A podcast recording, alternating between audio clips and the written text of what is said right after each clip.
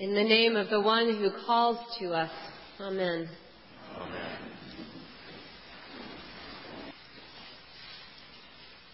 Today's scripture gives us a lot of good things to talk about. And perhaps something in what you've just heard from these four readings has caught your attention. We will come back to that thing, whatever it is, so hold on to it. But for now, I need to point out something that we didn't read. We have been reading through the book of Job for the past 4 weeks. Now, for anyone not familiar with this book, the basic plot line is that a very good man named Job was made to suffer in a multitude of ways, while his friends taunted him and his family members died. And salt was essentially poured repeatedly into his festering wounds. And yet somehow he did not lose faith in God. He actually stayed in close conversation with God throughout, though that conversation did get pretty intense at times. Today, Peter read to us beautifully the last chapter of Job, the end of the story. Job is significantly humbled and sings the praises of God, and God restores the fortunes of Job, who lives comfortably to a ripe old age, happily ever after. But the lectionary left something out of that last chapter, and it's a pretty important something. You'll notice that we read almost the entire last chapter, except verses 7 to 9. And 10 picks up with some obscure statement about Job having just prayed for his friends. So what happened in verses 7 through 9? Well, those verses aren't really very pretty, but they are really important. In 7 to 9, God condemns Job's friends who have been trying to pull Job away from God throughout Job's suffering.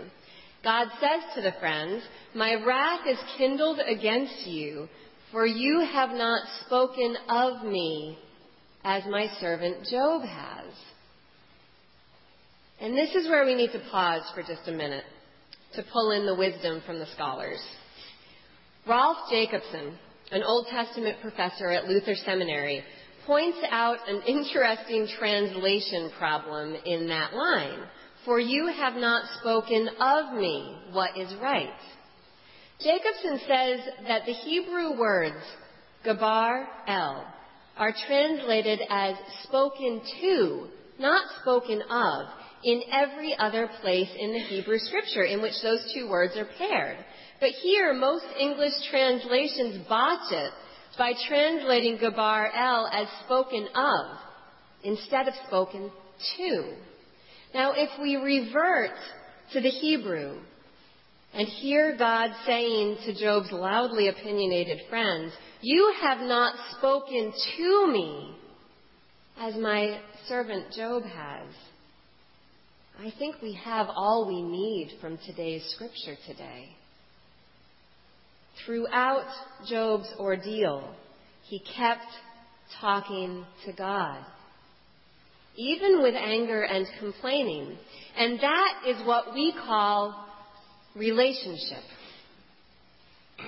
What if we mistakenly have come to believe that we are mainly called to speak about God rather than to God? It's a tragic mistake because we humans will always be very limited in our abilities to adequately talk about God. And yet we were made precisely to talk to God. We have a God who made us to be in relationship with us, came to earth as Christ to be in relationship with us, moves through us as the Holy Spirit to be in relationship with us, and yet we, like Job's friends, get so wrapped up in talking about God that we forget to be in relationship with God. Perhaps the literary genius who wrote the book of Job was not giving us a description of why bad things happen to good people. Harold Kushner had not yet written that book. But the writer of Job maybe gave us a story about what it looks like to be in relationship with God. Through second sin. As humans, we will suffer. And when we do, we need to be in active relationship with the one who made us, accompanies us, and sustains us. The healing story in Mark that we just read is one of my favorite healing stories because the relationship between Jesus and Bartimaeus is just beautiful. Bartimaeus calls out to Jesus, even as others try to hush him. He gets Jesus' attention. Jesus stops and listens. And Jesus tells the disciples to call Bartimaeus to come to him.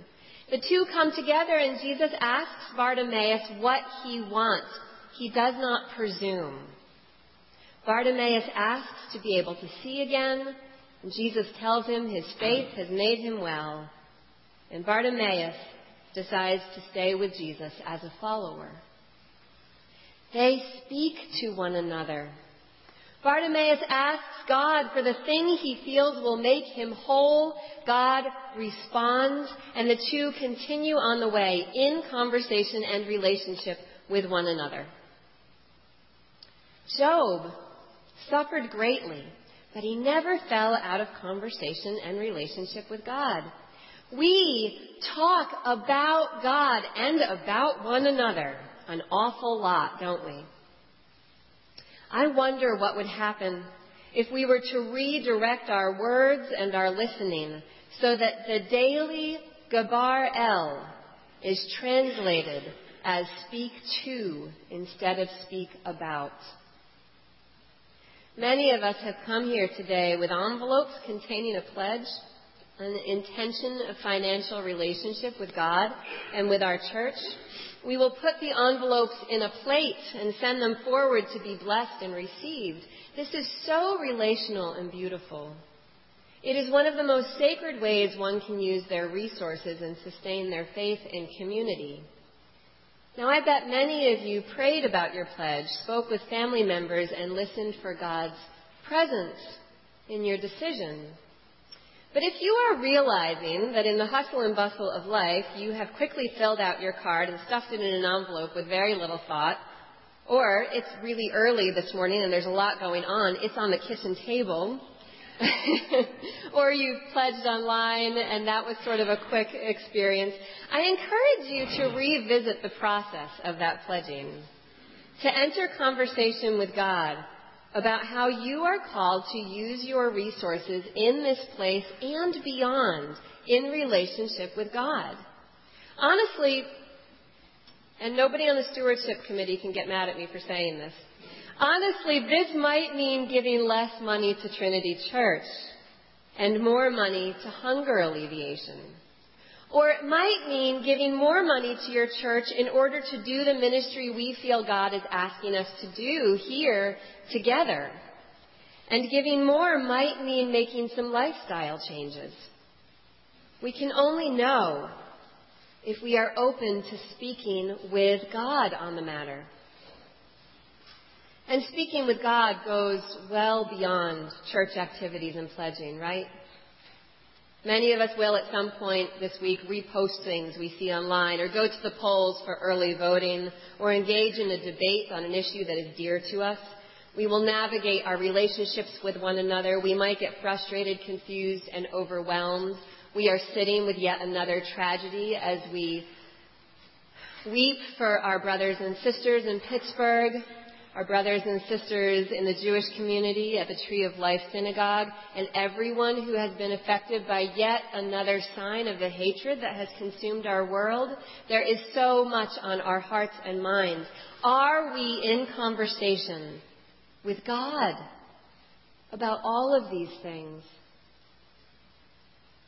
And if we are talking to God, are we truly listening for a response from God? That's the tricky part, right? How do we hear a response when we desperately want one?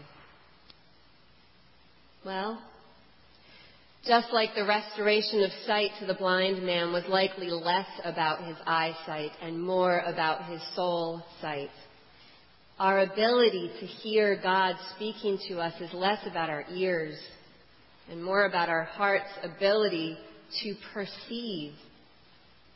When we get real quiet and real attentive, I think we can perceive God. God's presence in the glorious fall colors and the autumn rainbows of this week. Did you see them? God's affirmation in a feeling of peace around something that we've done or decided, or God's nudging in the things that agitate us or stay with us. We humans tend to actually notice only a fraction of what our senses take in. I think this is a survival mechanism. I started up here today by saying that you may have noticed something in the rich scripture of the day that stayed with you, and I encouraged you to hold on to that, whatever it was, before I started speaking it and erased it. If you had something in mind, I wonder if you can remember now what it was. Call it back to mind. Whatever it was that caught your attention in the scripture or in anything else today, ask God why that thing broke through all the other things and stayed with you. Ask God to give you clarity. Ask God to help you to perceive God's presence with you right now. And there you are, in conversation with God, in relationship with God, which is where we were meant to be all along. Amen.